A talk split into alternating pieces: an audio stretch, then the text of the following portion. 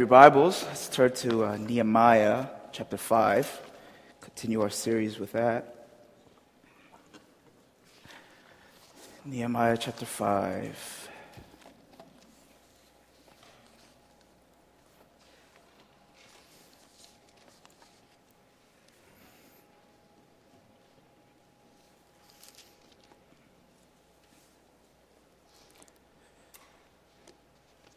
And congratulations to the, the basketball team for winning most Christ like, great in the kingdom of heaven, but in the real world. I'm just kidding. You guys did a great job. Great sportsmanship. Now, you guys play well, and um, it's so interesting to watch them play together. It's like, I don't know if they officially practice all the time, like they did plays and all that. You guys didn't really, right? Not really. But they were able to just kind of gel together and uh, for the most part and, and really play. And they did really good job. So hats off to you guys. Most Christ like. Amen. We're so holy. All right, let me read uh, Nehemiah chapter 5 for us. We're just going to go from verses 1 through 13. I'm going to talk about unity today. Unity, one of my favorite topics to preach on and to speak on and to emphasize unity. Verse 5, chapter, uh, chapter 5, verse 1. Now the men and their wives raised a great outcry against their Jewish brothers. Some were saying, We and our sons and daughters are numerous. In order for us to eat and stay alive, we must get grain. Others were saying, We are mortgaging our fields, our vineyards, and our homes to get grain during the famine. Still, others were saying, we have had to borrow money to pay the king's tax on our fields and vineyards. Although we are of the same flesh and blood as our countrymen, and though our sons are as good as theirs, yet we have to subject our sons and daughters to slavery.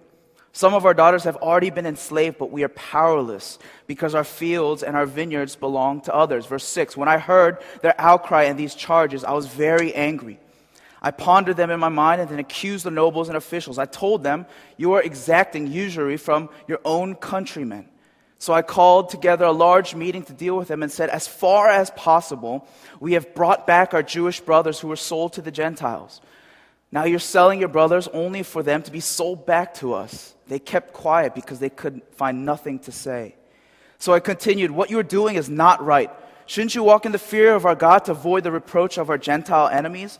I and my brothers and my men are also lending the people money and grain, but let the exacting of usury stop.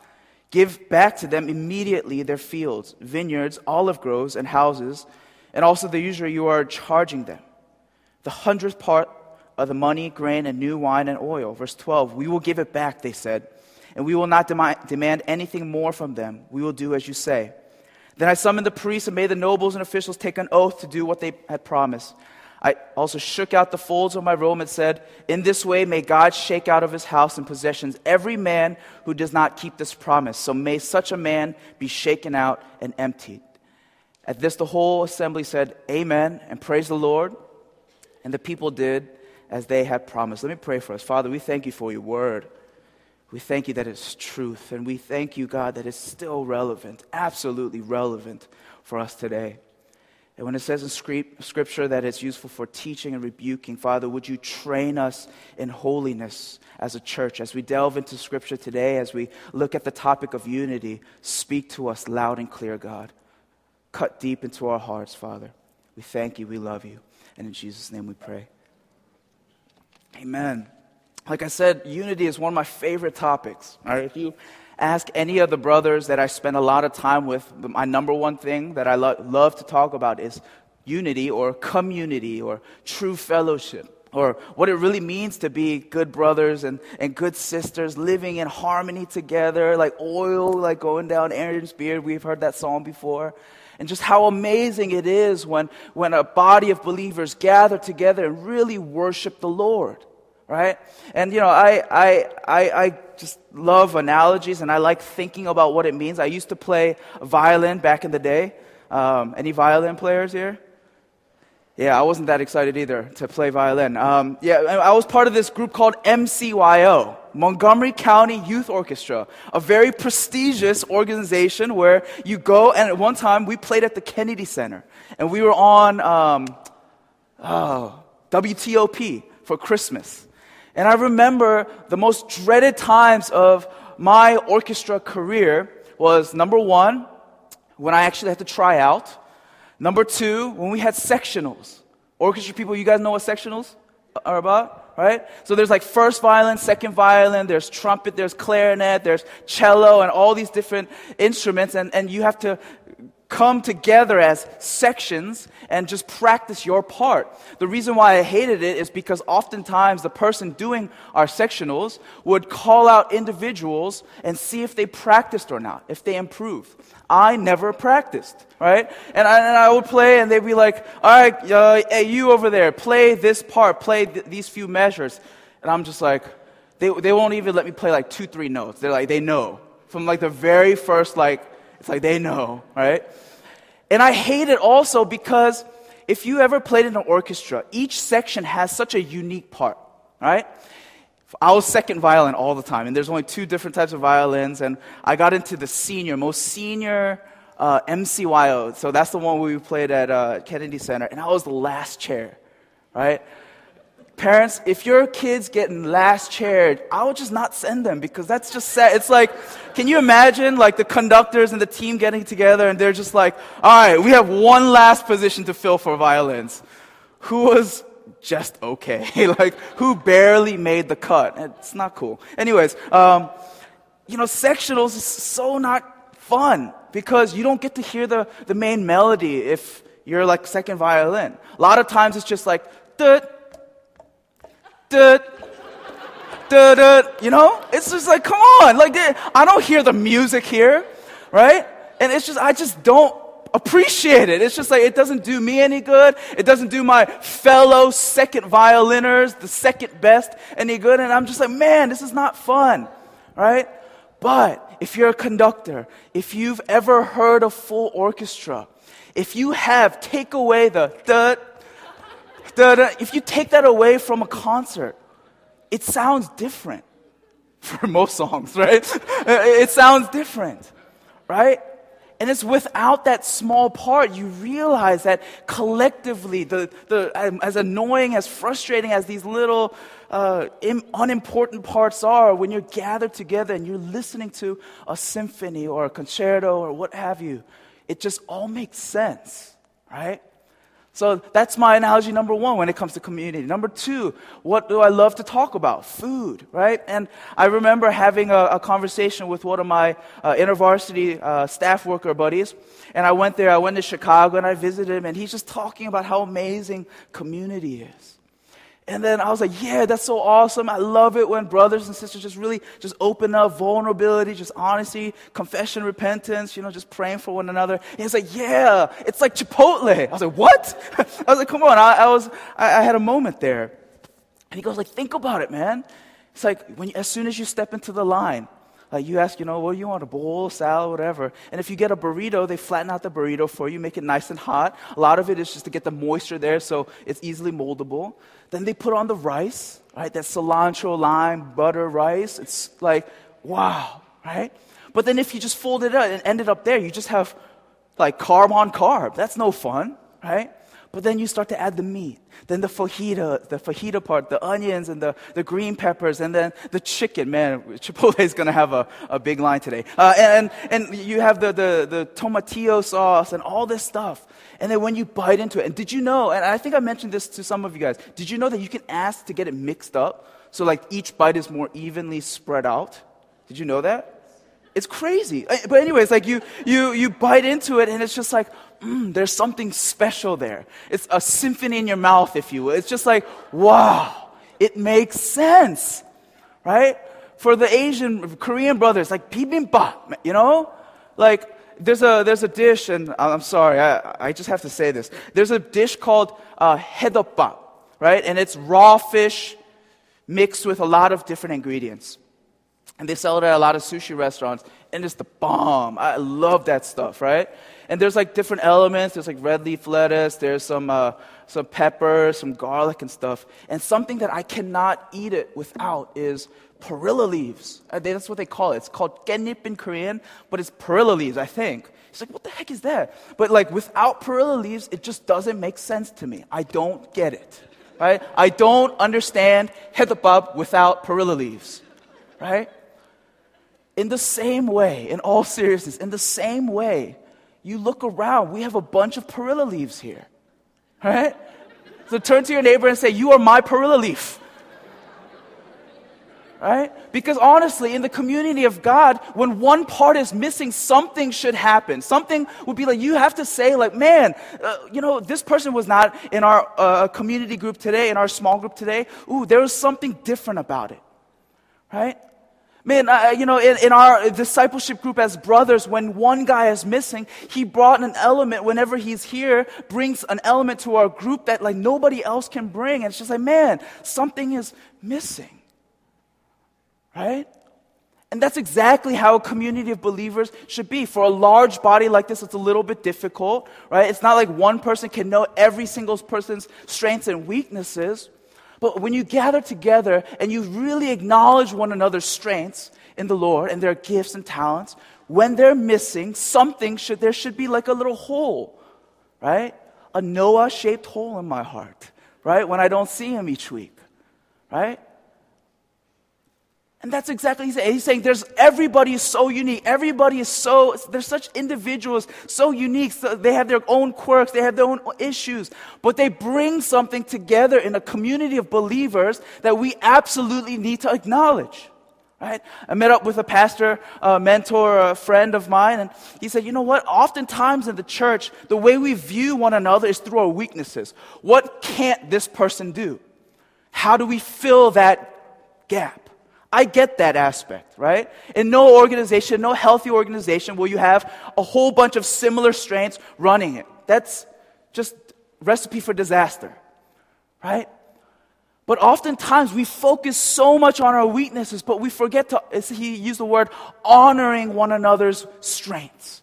Uplifting each other's strengths and saying, wow, you know what? Not the fact that I stink at this, but I have a strength in this area. You have a strength in this area. Let's work together for the glory of God. It has to be like that. Right? So a challenge that I have for you as, as you know, for, as leaders or potential future leaders is to look at people and honor their strengths as opposed to emphasizing and, and lifting up and putting on a pedestal their weaknesses. Wow, you are so bad at that, you need somebody right now. Right? To uplift and honor them in their strengths. Right? And we see in Scripture from, you know, whenever a, a group of people came to worship God, there were absolutely lots of strengths and weaknesses. But when those who are more mature or more wisdom, as we see when Paul writes letters to the different churches, those who are more mature, they're responsible for loving and, and ministering. Right? Strengths, weaknesses. Where you're strong and you're weak, I love you. I take care of you. I lift you up. Right? Because that's as a leader, as, as somebody who's more wise and mature in the faith, that's what we're called to do. So there's a balance there. And we see here, and you got to think from Nehemiah's perspective. And when we go, when you go into Scripture, when you're reading a book, you really have to look at the perspective of the author. Nehemiah, he's here, right? Think of the journey that he's come from. Nehemiah chapter 1 and chapter 2, it's like he has this kind of burning desire in his heart to go back to his people, to really honor and uplift and uh, uphold the name of God. He's like, man, Jerusalem walls are, are ruined, the temple is messed up, and all this stuff. The people are doing God knows what. And he's like, okay, I have a, a burning desire in my heart to do something about it. So he prays. And then the, the, the king, just while he's, you know, he's the cupbearer to the king and he's just giving him food and wine, he's like, Nehemiah, you're, you're sad. What's the deal?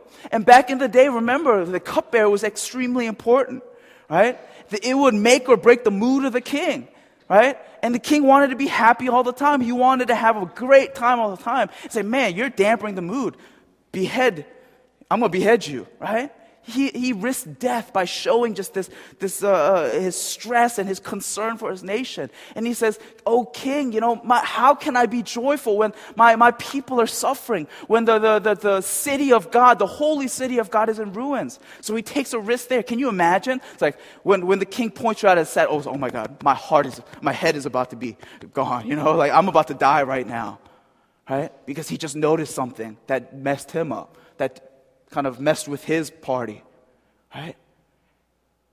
And then, okay, so he like sends him and said, wow, thank you, God, praise God, God's hand was upon me. And then you see, like, he gathers all these people when he goes back to Jerusalem. It's like, oh, you're in charge of this part, you're in charge of that part, you're in charge of that part. It's like, yeah, all right, the work is well on its way.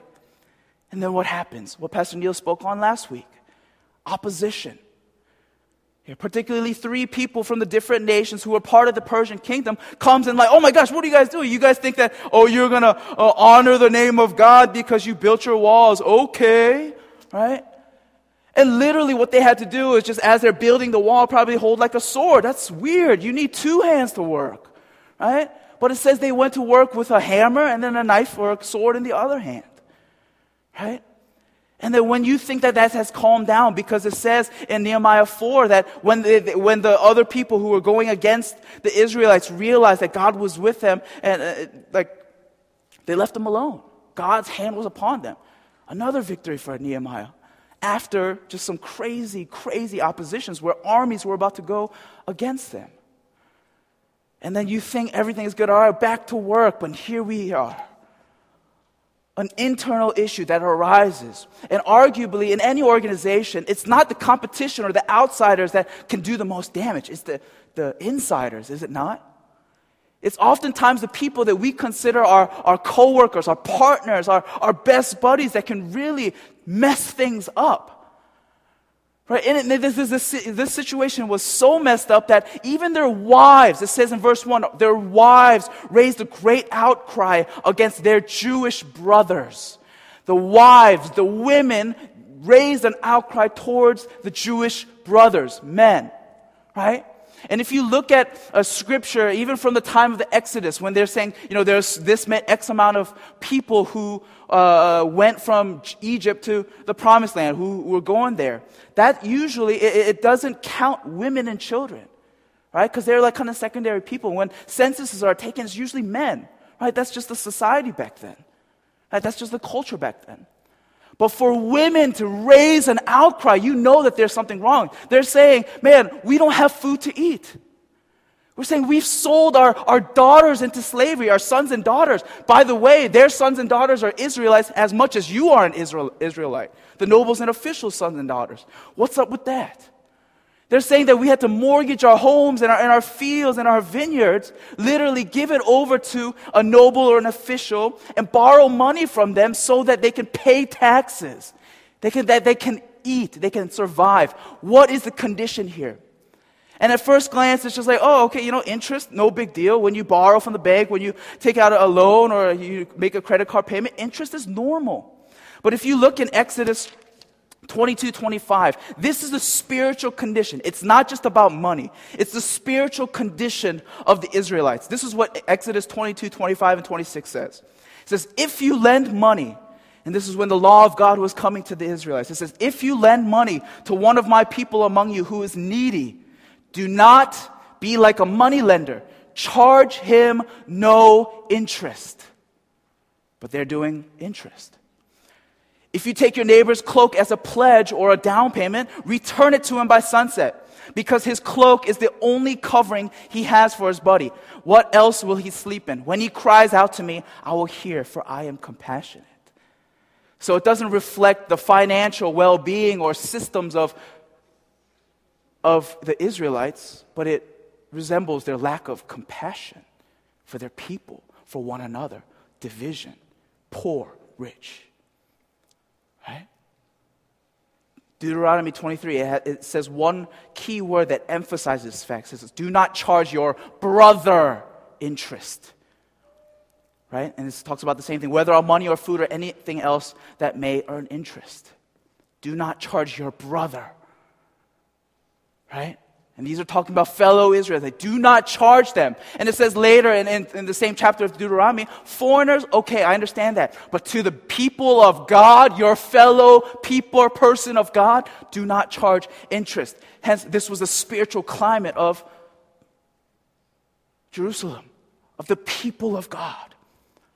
Imagine what Nehemiah is thinking. I've gone through so much opposition. We're like almost done with this wall. It's there right? The set apartness or the holiness of the people of God via the walls of Jerusalem. It's almost there. Oh my gosh, we are almost restoring God's kingdom. It's like the temple, okay, it's done. Like we, we, we have people working and doing a holy work, right? But then this comes up and he's realizing, oh my gosh, it's not about the wall. It's not about the building or the structure of, of anything. But man, there's an issue internally with the people. There's disunity. In modern day translation, when we look at scripture in the New Testament, when we hear scripture like, they will know that you are the disciples of God. And disciples, remember, emulate what the discipler does, right? Do we all agree with that? Disciplees emulate what disciplers do, right? Jesus. He says, The world will know that you are my disciples, hence, reflections or emulations of me, by the love that you have for one another. How will the world know that you are my disciples if there's disunity and dysfunction like this? And, no, and Nehemiah is like, oh my gosh, what is going on here? Says, we are the same flesh and blood. And to get money, I sold my daughter. Right? I sold my sons to slavery. I am without. But these nobles and officials are flourishing financially because of their financial misfortune. Where's the justice there? God, how can the world know that we are your people if there's absolute dysfunction like this? Church, we may say that there's nobody here that loans each other's money. But when we talk about, and, and, and in the early church, they had an issue with what? Gifts the greater gifts, it says in 1 Corinthians. Like some people were like, I have the greater gift. I have more money. Actually, there was some financial issues. Like, therefore, I should have a better place in terms of status in this little local church that we have. I have a greater gift than this person, so I should be elevated in terms of position and, and, and uh, just fame. But these people, they should do what they need to do.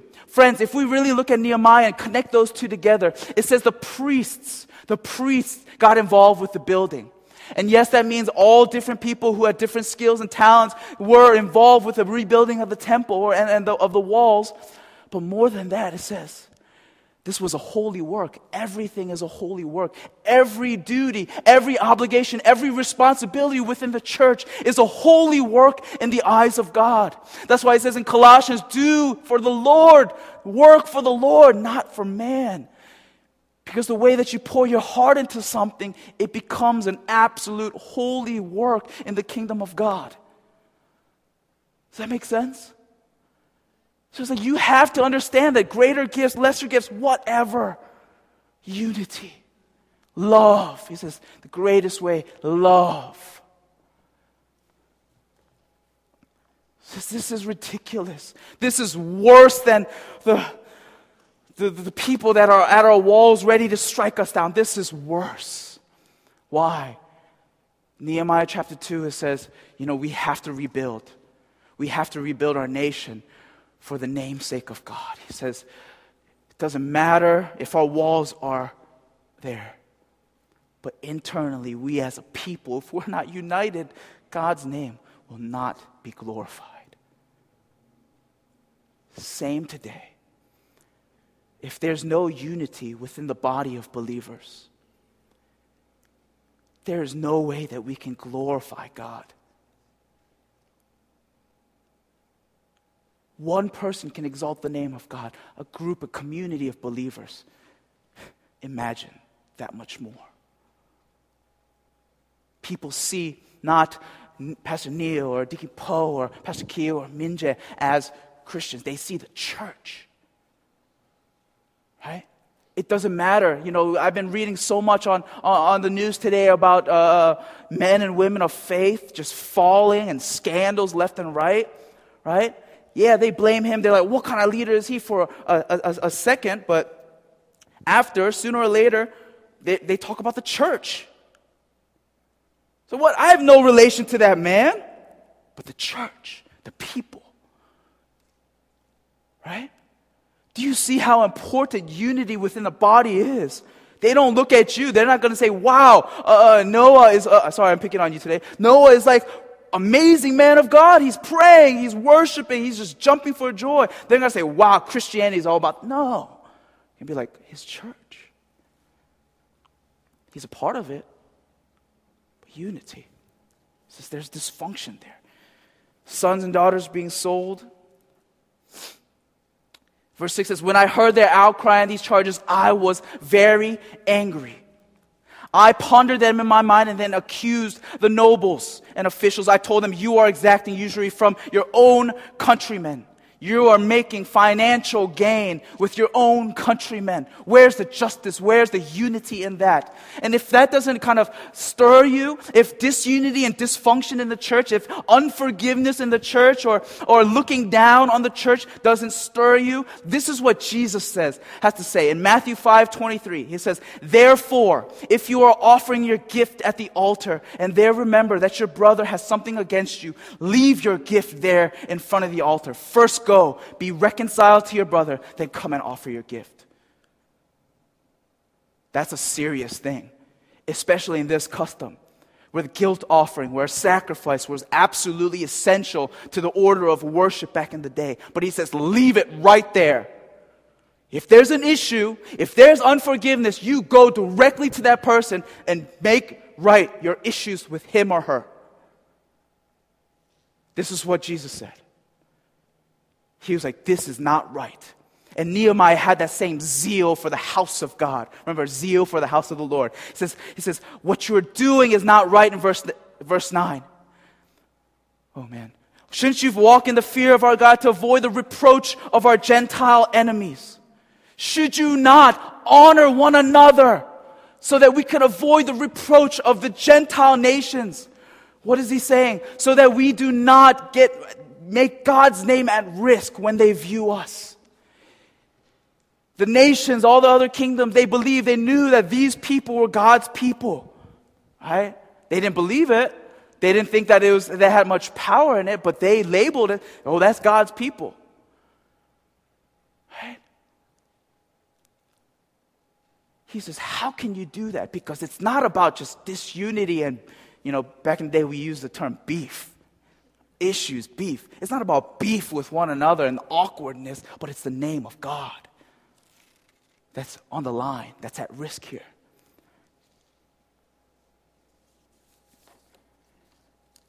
says, Let the exacting of usury stop. Give back to them immediately their fields, vineyards, olive groves. Give them all back, even the interest that you show them. And they say, We will give it back, they said, and we will not demand anything more from them. We will do as you say.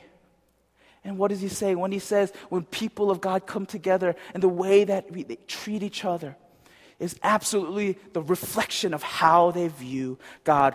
1 John 4 19 through 21 it says, We love because he first loved us. If anyone says, I love God, yet hates his brother, he is a liar. For anyone who does not love his brother whom he has seen cannot love God whom he has not seen. And he has given us this command whoever loves God must also love his brother.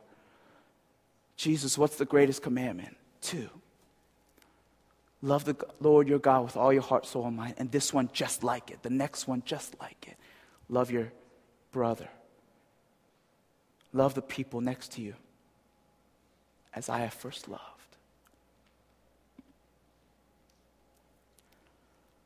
To further emphasize that this was absolutely unity within the body of believers, is essential in the kingdom of God. Jesus writes this, and this is the part John, John writes this, forgive me. Uh, and this is Jesus' prayer. He prays for his disciples, he prays for believers, and he prays for everybody else. Do you remember that in John 13?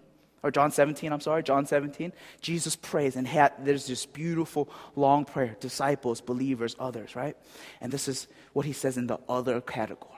This is not the disciples, this is not the believers, this is the other people, potential believers.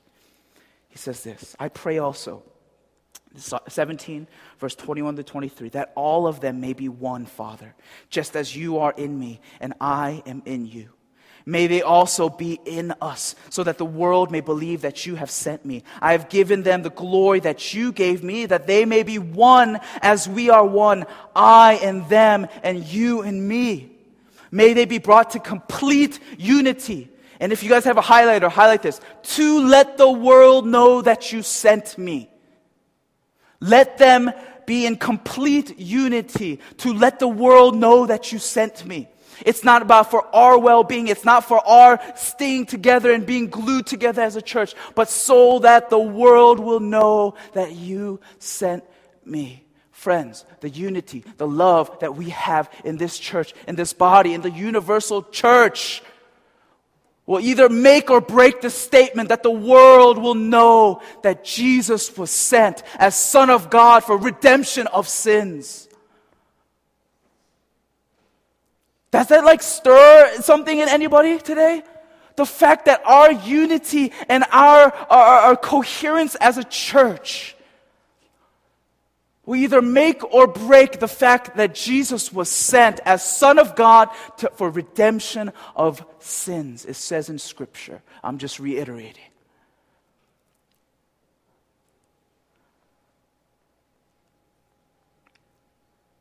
He says it's a serious deal from the very beginning in Genesis, after the fall of man, there was issues. Perfect community, perfect fellowship. Adam and Eve just walking around naked in the, in the, the jungle and just like, man, it's like, I'm free as a bird, you know? How awesome is that? But as soon as they sin, what, what does it say in Scripture? They realize that they're naked, right? They're naked, you know, whatever. It says they're naked, vulnerable, open. There's something wrong with them as soon as they sinned. And the result of that, their children, Cain and Abel, issues with one another, no longer perfect community and fellowship, issues with one another, jealousy, anger, right? And then we see again and again in scriptures is the Israelites, there's issues there, poor, rich, right? Greater gifts, lesser gifts. Go, come to the early church, socioeconomic, demographic, uh, uh, socioeconomic uh, uh divide, right? Absolute divide in the church poor, rich again. Greater gifts, now spiritual divide, greater gifts, lesser gifts. He says it's absolutely important. Don't ever take this idea of unity. You know, there's an old school song that I love to say, let us be one voice, right? That glorifies your name. Don't ever take that for granted, right? If you can't sing that in our church today, let us be one voice that glorifies your name. Guess what? If we're not one, if we're not one in heart and community, we're not glorifying God at all. Just go to that brother. And he said, and he says, This is what, what's going to happen if you don't follow this. Nehemiah. Then I summoned the priest, and you know, he made it holy. He made it a holy thing. This financial system, this godly financial system that he says, giving back and returning. It says, if you don't do this, he said, I shook out the folds of my rope and said, In this way may God shake out of his house and possessions every man who does not keep this promise. So may such a man be shaken out and emptied. He's like, This is for real. This is God's name. This is the, for the holiness. Be holy as I am holy, declares the Lord of the people. He says, This is a serious issue. At this, the latter part of verse 13, the whole assembly said, Amen, and praised the Lord. And the people did as they had promised. Right, one of the outcomes of unity, right? Whether it's, it's a difficult thing, and you know, he calls them out and, and rebukes them, right? One of the beautiful outcomes when really together in this, by the Spirit of God that we come together in unity, one of the outcomes right? Even if you are rebuked and called out, is praise. Right? It doesn't say that the nobles and officials just hid away and they say, Oh, woe is me, I'm so sorry. They said, Okay, you know what? You're right. You've convicted us. We'll give it all back, including the interest that we took from them. And what was the outcome? They said, Amen. Verily, verily. It says, True. This is true. Truth. Truth. This is truth. And they praised God.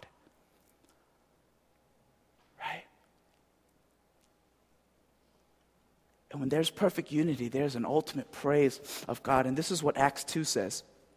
I love Acts 2, and I'm going to read Acts 2 42 to 47 and Acts 4 32 35. 42 to 47, they said this. They devoted themselves to the apostles', apostles' teaching and to the fellowship, to the breaking of bread and to prayer. Everyone was filled with awe, and many wonders and miraculous signs were done by the apostles. All the believers were together and had everything in common. Selling their possessions and goods, they gave to anyone as he had need. Every day, they continued to meet together in the temple courts. They broke bread in their homes and ate together with glad and sincere hearts and underline this praising God and enjoying the favor of all people. Not enjoying the favor of one another, but outsiders looking in, when brothers in harmony and unity, enjoying the favor of all people. And the Lord added to their number daily those who are being saved. Friends, we can do as much rebuilding and restructuring of the church as we want we can get a freaking amazing pastor who's like preaches this sermon where, you know, the first few rows are like, whoa, you know, like just glory of God, wow. But if there's no unity, if there's no forgiveness of one another, people will not know the name of God. God will not be glorified. This is because they had everything in common, right? Because they shared everything. They loved one another. It says they praised God, enjoyed the favor of all people. And not only that, God added to their number because of the love that they had for one another. How amazing is that? You can point out a few people who are awesome oikos leaders, awesome uh, pastors, preachers, worship leaders, pianists, drummers, whatever but that will mean squat if there's no unity. They will see us as a collective body of believers, and God's name will be glorified or defamed because of that. Who do you need to forgive today? Who do you need to reconcile with today? Who in your heart do you need to say, I forgive you? I love you as a brother, as a sister in Christ?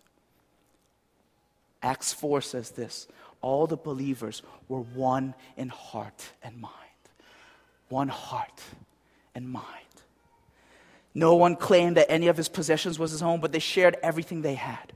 They shared everything they have. With great power, the apostles continued to testify to the resurrection of the Lord Jesus, and much grace was upon them all. There were no needy persons among them.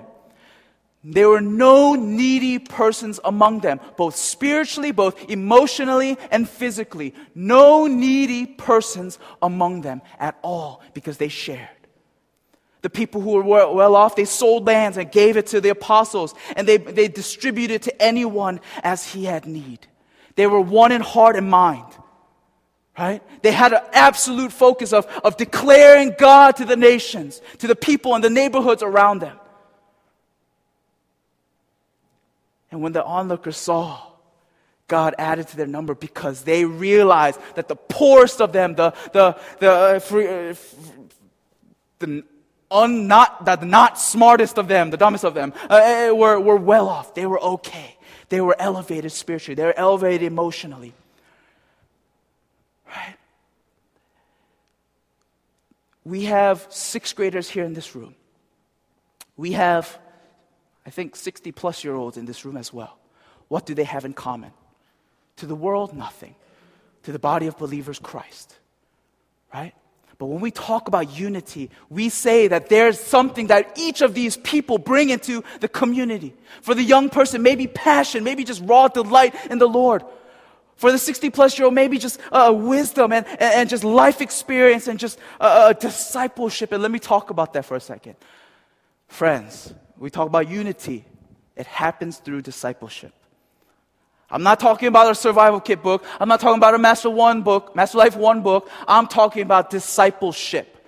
In our spiritual DNA, there should be ingrained in us this desire to raise young men and women of God. That's how unity is formed because, you know, in the old days, they didn't have, you know, a Bible to preach from. What they did was they sat their children down and says, Hey, do you know what God did to your ancestors? Do you know how amazing He is?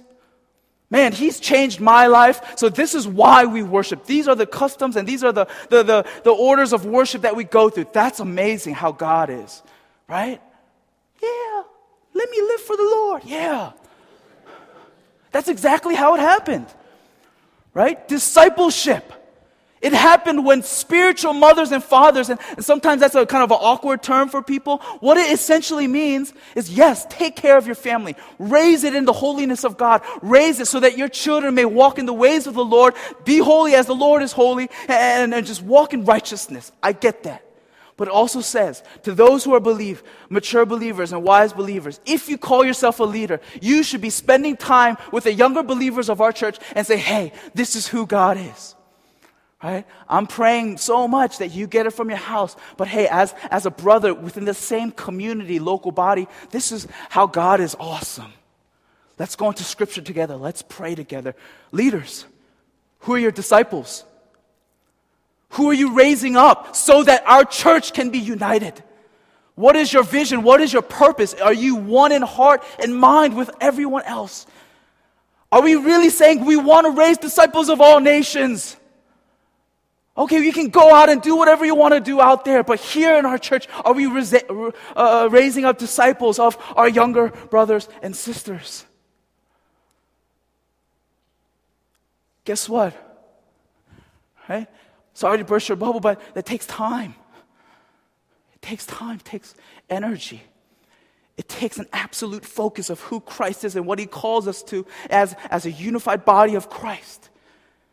Right? If you believe in that, if your eyes are focused on the Lord, on the cross, and what it stood for, the fact that we as a body don't have to be broken because his body was broken on the cross. If you believe that, then you would raise disciples so that they would look to Christ. That's what a unified body looks like.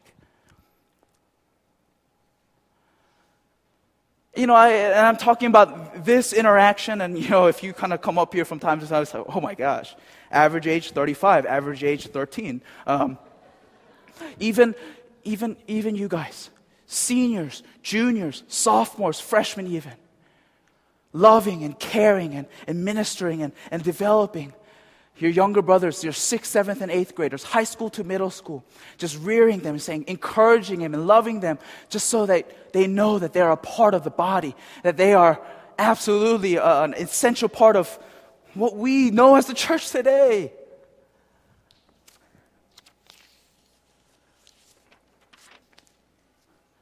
And if that's not happening, if there's a divide, if there's issues from person to person, group to group, God says, deal with it right now. Just lay down your pride. Lay down your excuses and just go to them and say, God, would you forgive me? For the namesake of God, for the reputation of my God in this depraved world and generation, I plead with you, forgive me. Let's be brothers. Let's share our possessions, not like, oh, here's my car, do whatever you want. No, but let's be like minded and want in mind and heart and in vision and purpose for the Lord and God. Let, let's just show the world that we are his disciples by the love that we have for one another.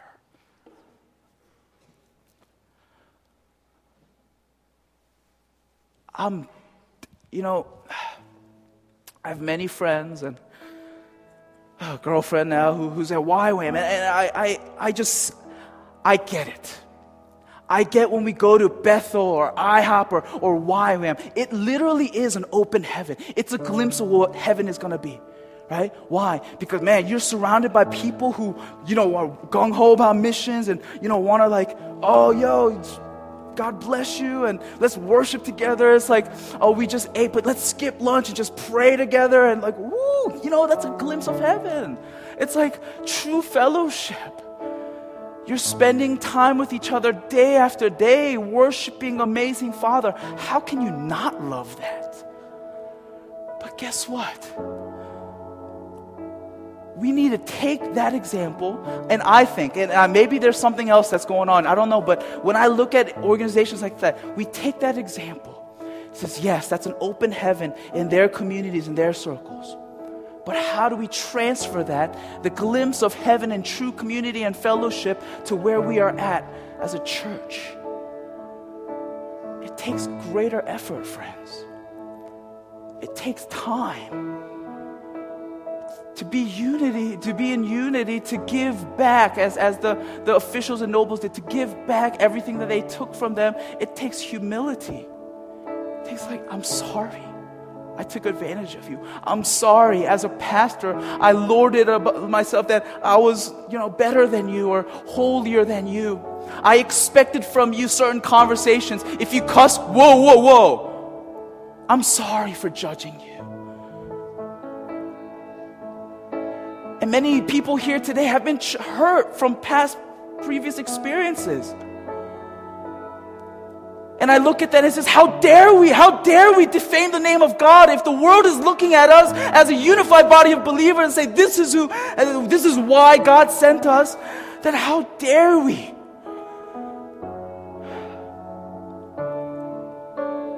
It's scary. Nehemiah is scary. Pastor Neil, I, I, I, was scared when reading this because there's like a rebuilding. It's like, yeah, rebuilding the temple, hoo But then there's internal struggles. And then Ezra reads the law in chapter 7, I believe. And when he reads the law and, and they realize how far from them, far, far from where they're supposed to be. And then they repent. You see that? On the outside, it looked all good. Wall built, temple built, awesome. Say, man, there's some issues. Deal with it. Deal with it not for the sake of government or, or the great structures, but for the namesake of God. Deal with it. Humble yourself. Ask for forgiveness. And as the worship team just plays, uh, just this response song, just can we pray? And if you feel compelled, just if we can go on our knees, just in an act of humility and surrender, say, God, oh, I, I need you. God, I, I, see the example of Christ, how he humbled himself to death on a cross, foolishness to the world. But God, right now, right in this moment, I want to be a fool for you. I want to humble myself before my younger brothers and sisters. I want to humble myself before the people I have issues with. I want to humble myself and ask for uh, forgiveness and to restore unity for your name's sake, God. So, as the worship team leads us, can we just pray? Just, God, search my heart, oh God. Search my heart, oh God. Search my heart, oh God.